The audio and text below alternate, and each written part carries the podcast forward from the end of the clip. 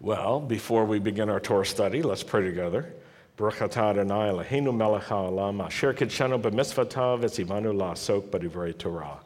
Blessed are you, Lord our God, King of the universe, who sanctifies us with his commands and commands us to engross ourselves in the words of Torah. Amen. I want to talk to you today about the faithful God who promises we, we read about the life of Sarah, we read about the life of Abraham this week, in previous weeks as well. And, and one of the messages is this that they had confidence in God, they trusted God, they had faith in God, and they considered him faithful who had made promises to them. This was a key to the life that, that they lived. And every one of us who loves Yeshua, every one of us, who loves the Jewish people are, are taught that we need to pay special attention to Sarah and to Abraham. So I want to read some passages from the scriptures that do that. And the first one is from the book of Hebrews, chapter 11, starting in verse 8. And where you see in your Bibles that it's, it's entitled Hebrews, you could really substitute Messianic Jews because that's a better way of thinking of it in modern terms. And it, it would be honest and accurate in ancient terms as well. But it says about Abraham several things. It says, by faith, Abraham. And let's say that together. By faith, Abraham. By faith, Abraham, when called to go to a place he would later receive as an inheritance, obeyed and went without knowing where he was going. Let me ask you a question. When called, when called by whom? By the Lord. That's right. So faith is not wishful thinking, faith is not uh, positive thinking and self promotion or trying to, to have the best spin and the most um, self encouragement you can possibly rouse for yourself. Faith is a response of trust to God and Abraham is responding by faith when he was called. The calling was from God. So we could read it this way By faith, Abraham, when God called him to go to a place that Abraham would later receive as his own inheritance, he obeyed God and he went without knowing where he was going. Now, all of us who like to plan would probably find this a very difficult assignment. I want you to go somewhere, but I can't tell you where it is. Well, can you give me the destination? No, not going to do that. But I will tell you along the way, and I'll help you get there. Verse 9 By faith, Abraham dwelt in the promised land as a stranger in a foreign country. He lived in tents, as did Isaac and Jacob, who were heirs with him of the same promise. It says, by faith, Abraham dwelt in the promised land. And often we, we use that phrase, promised land, as a way of describing Israel. It's a good way of describing it. But just say it to yourself promised land. And why is it the promised land? It's the promised land because God promised this land. It's not because the land had promise, you know, like it had some potential. It was promised by God to Abraham. That's why it is the promised land. And is it the promised land today? Yes, it is continuing to be the promised land. By faith, he dwelt in the promised land as a stranger in a foreign country. He lived in tents, as did Isaac and Jacob, who were heirs with him of the same promise. And let's repeat that phrase same promise. Same promise. And then going to verse 11, by faith, Sarah. And let's say that together. By faith, Sarah.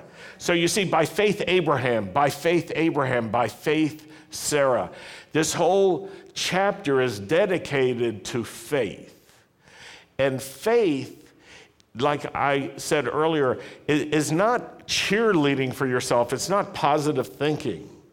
Faith is a response to God's initiative. By faith, Sarah, even though she was barren and beyond childbearing age, was enabled to conceive a child because. Now, if you're taking notes, you should write this word, because, and you should know what follows it. Because it's important to understand why something happens. Because she considered him faithful who had promised. Now, there are two parts here, and it's worth looking at the, the, the second part of the phrase first. Who had promised? Who had promised? You see, this was not something born just out of a desire that Sarah had. It wasn't born out of positive thinking or wishful thinking or even some kind of personal hope. It was born from something else. It was born from a promise that God made. And she took that promise seriously. God made a promise to her, and she considered him faithful who had promised. That's the second part. God made a promise, and she considered him faithful. She considered that God, who had made the promise, was faithful. He would keep the promise, He would fulfill the promise. Human faith recognizes the faithfulness of God. It's not that it depends on your own self talk. It's, it, it, it's not that you're trusting in yourself and your ability to master some spirituality that makes you above and beyond the rest of the world. It's that you serve a God who is Almighty God. You serve a God who can create out of nothing. You serve a God who tells the truth. You serve a God who loves. You serve a God who has no limits upon the good that he's able to accomplish. And when you consider him faithful regarding the promises he's made, then you're doing your part. Now, here's the, here's the problem. Sometimes when people are waiting for the promise, they get tired. How many of you can relate to that? You're waiting because you don't yet have what you already want to have. And let me ask you a question Do you have everything yet that God has promised to you? I don't. I hope you don't. I was recalling last night a time Sandy and I were, were with uh, a couple, also from America. We were flying on a pretty shop worn Soviet aircraft from St. Petersburg, Russia, to Kiev, Ukraine. And it, it was not the, kind, not the kind of airplane you would want to be on if you were scared of airplanes. But even if you weren't, there were reasons to be unnerved. And the people who were flying with us had never been in Russia or Ukraine. Uh, I don't think they'd traveled overseas at all. And they hadn't been in any aircraft like this. And when it took off, they went into that roller coaster white knuckle mode. Do you know what I mean? Where you grab hold of the armrest with your hands and you squeeze as tight as you can until the, the blood circulation is cut off in your fingers and your hands go white. And they were in that condition for close to an hour. And Sandy and I, who had had many other experiences that, that made this one seem not so bad, we were sort of amused at their response. there, was, there was a sign, even in English, on this airplane, and it was, it was at one of the emergency exits, and it said, in event of emergency, break window climb out with rope. you know, none of the there will be an inflatable raft or chute or anything like this. Oxygen will come down. Now, hold your breath. so it's that kind of experience. And when we got off the plane, Sandy and I were just sort of relaxed, you know, waiting. And they were shaking and so anxious. And Sandy and I were talking about our own attitudes. And I, one of us said to the other, You never want to get on a plane like this thinking that everything that you're called to do has already been accomplished. because you want to say to the Lord, There's tomorrow, Lord. There's another day. And with confidence, you have to know there's a future ahead. Sometimes when we're going through difficulty, we forget that. And we think because we don't yet have what we've been hoping for and waiting for, we will never have it. But the fact is, no one hopes for what they already have. That's a simple truth that the scripture reminds us of again and again. You don't hope for what you have, you hope for what you don't have. If you're sitting next to your husband or your wife right now, um, you can turn to your husband or your wife and smile at him or her. Say something sweet. If you like to, you can kiss her, you know, or him. That's good too. It's good to kiss your spouse in the synagogue, I think. You can hold hands, you can make lovey dovey eyes, googly eyes, as we used to say. But know this you can't look at that person and say, I hope for a spouse. You can be thankful, I am sitting next to my husband, I'm sitting next to my wife. But if you said, while you're looking at your spouse, I hope for a spouse, it would imply you don't want this one. but you do want the husband or wife who you have. And so you're not hoping for what you have. You only hope for what you don't have. And this is where the rub comes in. This is the difficulty. When we have waited longer than we think we should have, we start losing hope. And we have to pay attention to that condition because hopelessness is a specific condition that can undermine our considering God faithful, who has promised and we have to deal with hopelessness. If you think about the unfulfilled promises in your life, those things the Lord has said He will do, and you remember them, you can stir yourself up by saying to yourself, He is faithful who promised. He is faithful who promised. And I can tell you this this is the faith that overcomes, this is the faith that perseveres. This is the faith that obeys. And this is the faith that receives the promises of God. This is the faith that Sarah had. This is the faith that Abraham had. Now let's read another passage that describes Abraham and Sarah Isaiah chapter 51. First two verses says this Listen to me, you who pursue righteousness. In other words, those who are trying to walk with the Lord rather than those who are disregarding the Lord. We could say this is for the believers. Listen to me, all you believers who seek the Lord. Look to the rock from which you were hewn and to the quarry from which you were dug.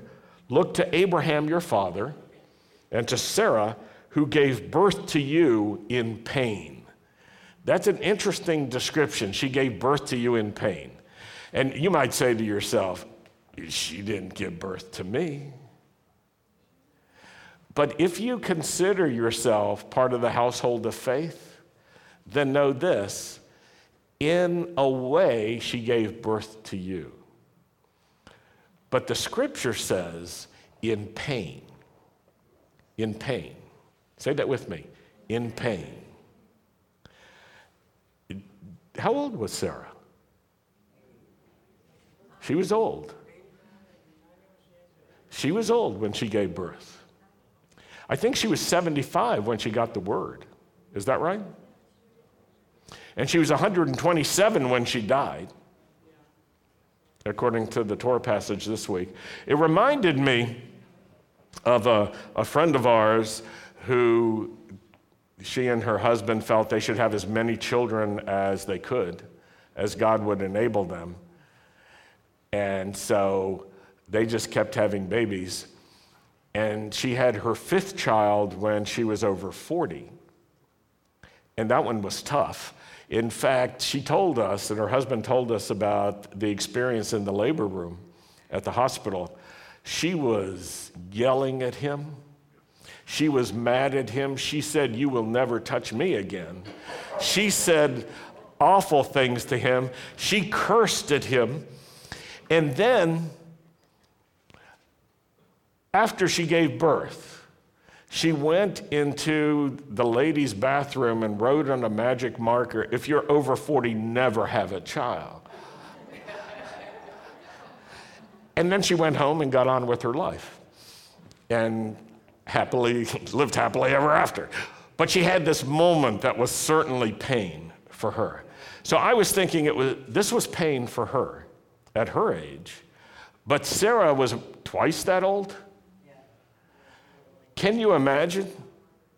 Moms, can you imagine being pregnant at 75 or 80, having to give birth?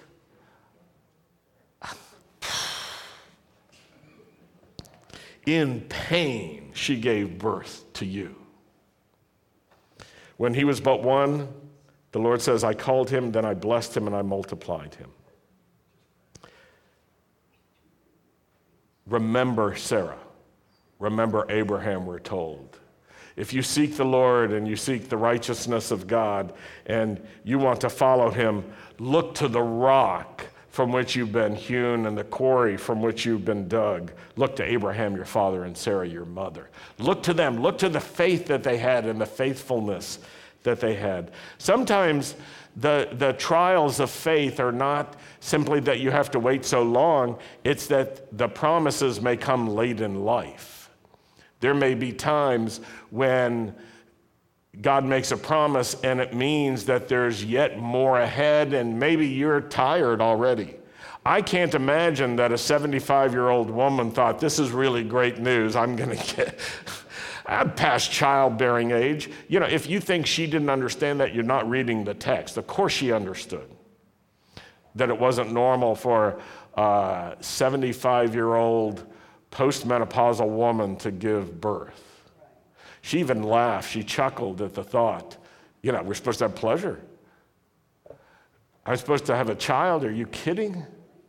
Are you kidding? And I think that could be read a couple of ways. You know, one is, You've got to be kidding. And the other one is, Are you kidding me? And I think it's not difficult to imagine the emotions when a word and a promise like this comes so late when, when you think, why didn't you do this earlier? You could have done it earlier, but the Lord couldn't have done because he's the master of time. He understands time better than you and I do because he created time, space, and the material world. He's the master over it, and he knows what are the right times for things, even when we don't. Now let's return to Hebrews chapter 1 and look at this description of faith. It says, Faith is the assurance of what we hope for and the certainty of what we do not see. It's the assurance of what we hope for. So remember that. It's the assurance of what you don't have that you're hoping for. It's an assurance, and it's a certainty of what you don't see. The nature of hope often is this we're hoping for things that go against what we can see. The evidence indicates otherwise. There's plenty of reason there's plenty of evidence to convince us that what we are hoping for could never happen. We can stay focused on the present circumstances and be convinced that the present defines the future. And if we don't yet have, we will never have. Now, the war inside is this if you know that God has promised, then it can go even against evidence. And it's not because you're stupid. So faith is not the suspension of your intelligence, it's the rallying of all of your intelligent faculties together with your trust in God, who is able and who is faithful. Faith is the assurance of what we hope for and the certainty of what we do not see. This is why the ancients were commended. By faith, we understand that the universe was formed by God's command, and so that what is seen was not made out of what was visible by faith. In other words, by our trust in God, we understand Genesis 1, verse 1 is true. What does Genesis say? In the beginning, God created the heavens and the earth. Barashit bara Elohim et hashemayim ve'et haaretz. We understand that, that God created by his command. It wasn't an accident. It wasn't just that um, the universe spontaneously came into existence out of nothingness. It was by the command of God. So it was created out of something invisible. The visible world came into existence from the invisible world. And we're told that by faith we can understand this. By faith we understand. So let's repeat these words. By faith, we understand. The word understand is to be interpreted in the most simple and normal way. Understand means we can use our intelligence and all of our rational faculties. By faith, we can rationally understand that the world came into existence by God's command. And the visible world was created from invisible things. Of course, some people say that is ridiculous. That's wishful thinking. But I can tell you that all moderns believe in invisible things, things they cannot see. Let me give two examples. Modern science tells us that atoms are made of subatomic particles neutrons, protons, electrons, and even these are not the smallest of particles or waves or forces of energy. But I can ask you this if you stare really care for a long time and really carefully in a concentrated way, can you see an electron? okay, but you understand they exist? Let's take it at another level, not, not at the subatomic level. And you can use your reading glasses even for this. Look carefully at your chair for the microbes. and not only that, look on your own hand for the microbes that are there. I can tell you this that even with your normal glasses or your best normal eyes, you cannot see microbes. But do you know that there are microbes there? But you can't see them. So they're invisible, but they're real, right? So all of modern science tells us we need to believe in invisible things. Am I right? And it seems rational, right? The scripture says faith is also rational and it understands something. It rationally understands that the universe time, space, matter came into existence because there is a God who created the universe by his own sovereign power and ability.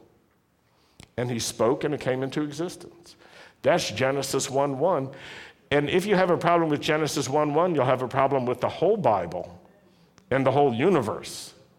And you may as well stop thinking about microbes and think that, you know, there are humors or other things that create sickness rather than microbes.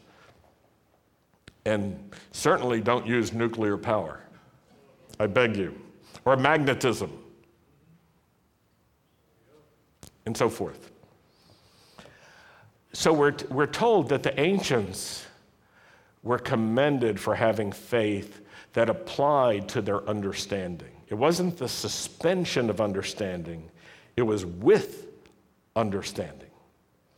The visible world was made out of what is not visible. So, in the same way that you know that there are electrons and protons and neutrons, and you know there are microbes, you have a way of knowing that what God says He will do, He will do. You have this capacity inside of you to respond to God the way Sarah did, the way Abraham did, even if there's evidence otherwise. And in fact, there's no way to live by faith unless you have hope and you know that the one who promises is faithful. Your part is not to make the promises of God. If you make up promises, they're not promises from God. If, if you just randomly look for the promises you want in the Bible and you say, that's for me, that's not the way it works. You could be 75 years old and say, I want a baby too. Give me a baby. I'm changing my name to Sarah. You can say to your husband, Your new name is Abraham. That does not mean you're going to give birth to anything.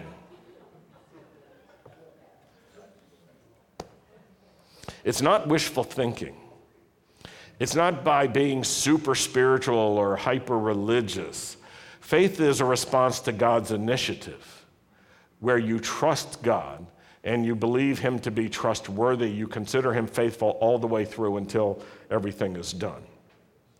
There's no way to live by faith unless you know that He who promises is faithful, and unless you have hope. So you have to put your hopelessness to death because it can never sustain you and it will lie to you.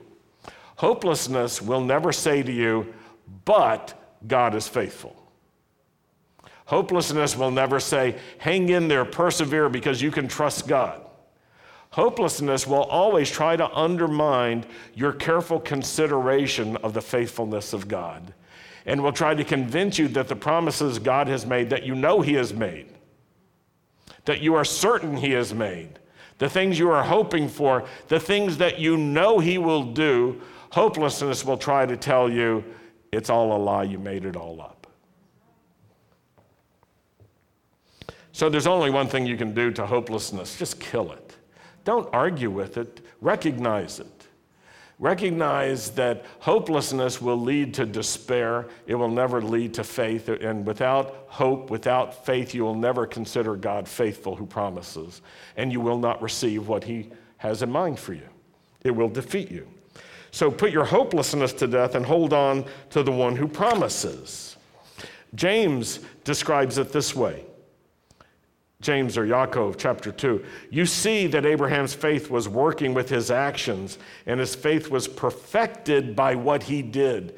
See, sometimes you need to not only believe internally, but you need to act externally according to what God tells you to do.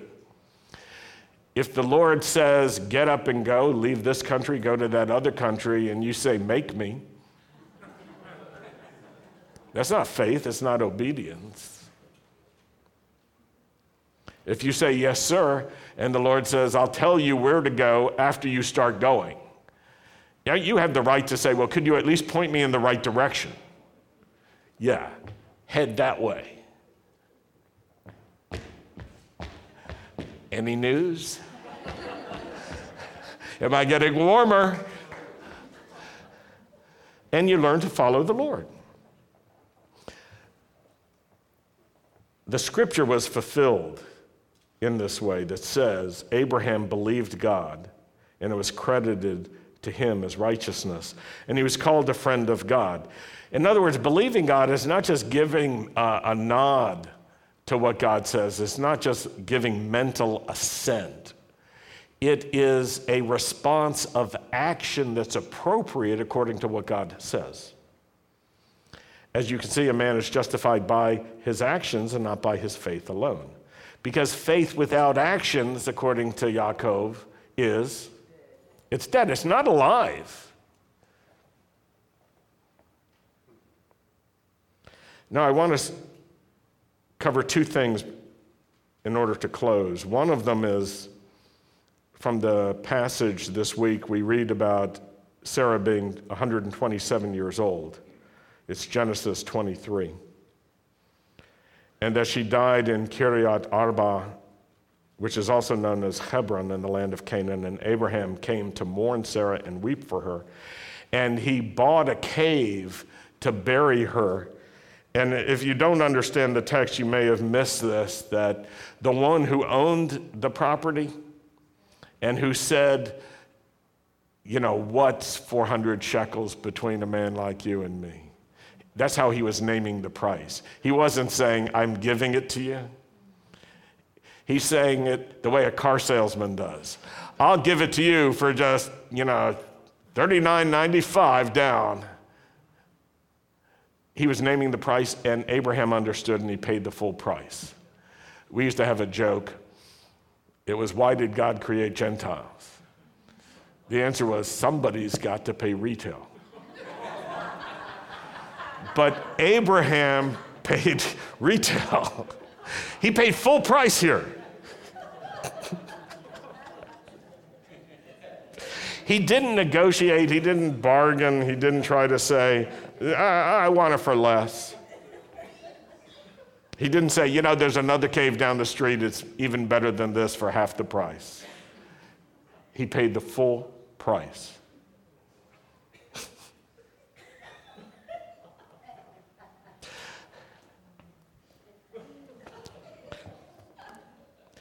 And not only did he pay the price, he got the deed. So he, he owned free and clear a titled piece of property. And to this day, that property is in the same place and it's recognized for what it is.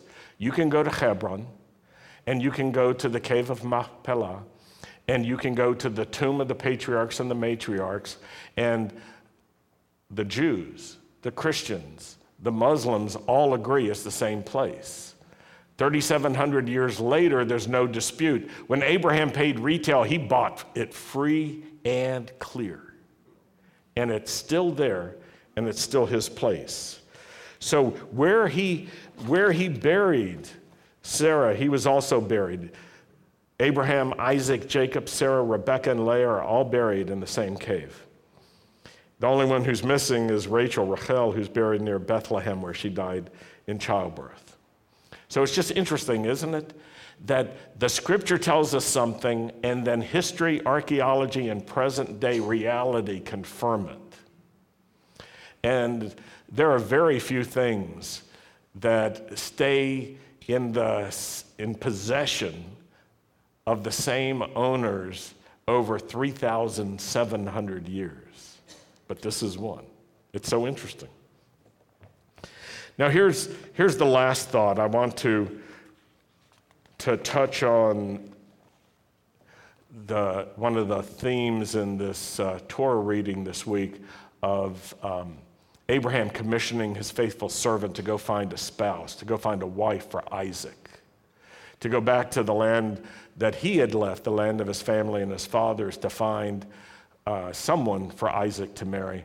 And the servant of the Lord prays to God and, and, and begs God to lead him and to guide him and to bring him to the right place and the right person and to open his eyes so that he would recognize who she is and that she would respond because what if he knows who she is, but she doesn't know who she is? And so she's not willing. But he's praying for success. And he's praying for success that, that this miracle child, this covenant child, Isaac, who's now a young man, who's bereaved, having lost his mother and buried her, uh, he's, he's now needing a wife. But he knows that God is faithful because Isaac exists. And he knows that God can be considered faithful who promises because Sarah considered him faithful and received. Now, in last week's Torah portion in Genesis 22, turn there. Abraham famously was preparing to sacrifice Isaac, but the Lord provided a substitute. And this passage is so well known, but the end of the chapter is often overlooked.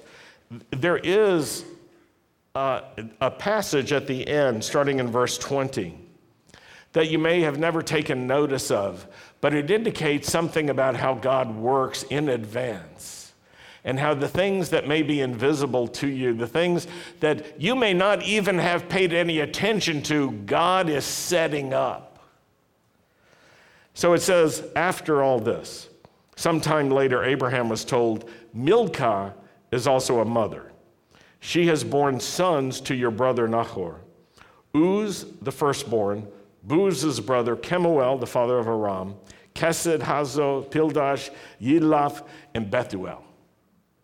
So Abraham hears the news about his extended family and that he has all these nephews now. But pay cl- close attention to the very next verse. Bethuel became the father of of who? Rebecca. Milcah bore these eight sons to Abraham's brother Nahor. Buried right in there is this throwaway statement that's so easy to miss. Bethuel became the father of Rebecca. It doesn't say anything about Rebecca. Um, likely you've read this and haven't noticed it over the years. How many are going, Isn't that interesting right now? You see it. It doesn't say who Rebecca will be, it simply names her. Now go this week's to this week's passage.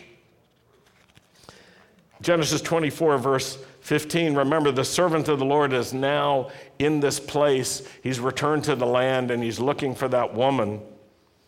And in this one verse, it says, Rebecca, the daughter of Bethuel, son of Milcah, the wife of Nahor. There it is, right? Abraham's brother came out with her jug on her shoulder. Now we see who she is. That one who we didn't even notice, you know, is like in the begats and all that kind of stuff. How many times do you skip over the begats because they just seem tedious? Like, why bother me with these? I know the main characters. The scripture's teaching us something. Someone who turns out to be a main character isn't recognized at the beginning for who they are. But when the servant of Abraham goes and sees her, he realizes this is the one. And so the scripture is trying to teach us something. God prepares in advance. Rebecca was born in this family, in this way. Abraham even had news he didn't know who she was. He knew she existed, but he didn't know who she was. And Abraham did not say to his servant, Go get Rebecca. That would have been easy, right? But by faith, by trusting God, this servant went and considered God faithful who had promised. And he found her, and she said yes. She found herself in this way. Now, you may be waiting. You may be waiting for a promise from God to be fulfilled, and you may feel like you have nothing left, no strength left with which to wait. But I can tell you this if you consider Him faithful, and you know what he's promised. It's not your wishful thinking, it's not what you are wanting to, it's not your plan that you're trying to get him to say yes to. It's his initiative and what he promised to you. It may even be a struggle for you, but if you consider him faithful, who promised, keep on considering him faithful, and you will receive what he promised. Now, I'm not talking about people who are, who are thinking, okay, I, I'm I'm going to snag me a husband right now. or I'm going to have a baby. I know it, I know it, I know it. I'm not trying to speak to those specific things because I'm not talking about what you're trying to make up for yourself or even what you want for yourself. Those are different than your faithful response to what God has promised because He said, This is what I'm going to do. And your response to His promises are different than your responses to your own wishful thinking. But let me assure you of this He finishes well, He fulfills what He sets out to do.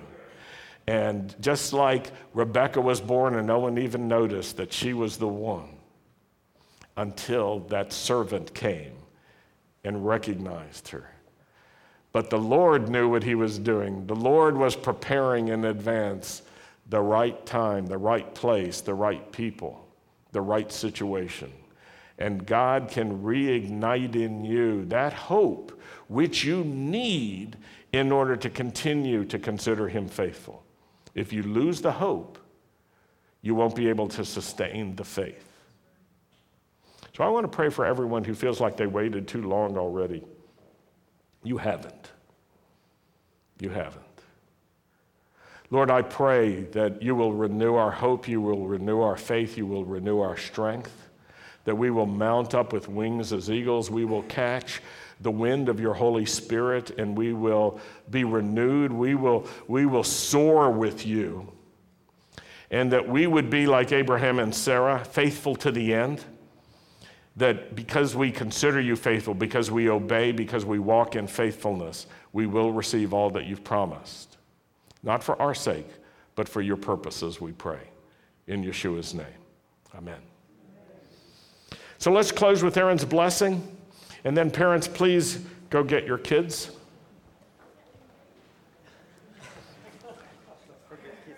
Do not forget your children. Yivarechecha Adonai v'yishmerecha. Ya'er Adonai panavelecha v'chunecha yisa Adonai panavelecha v'yasem lecha shalom. The Lord bless you.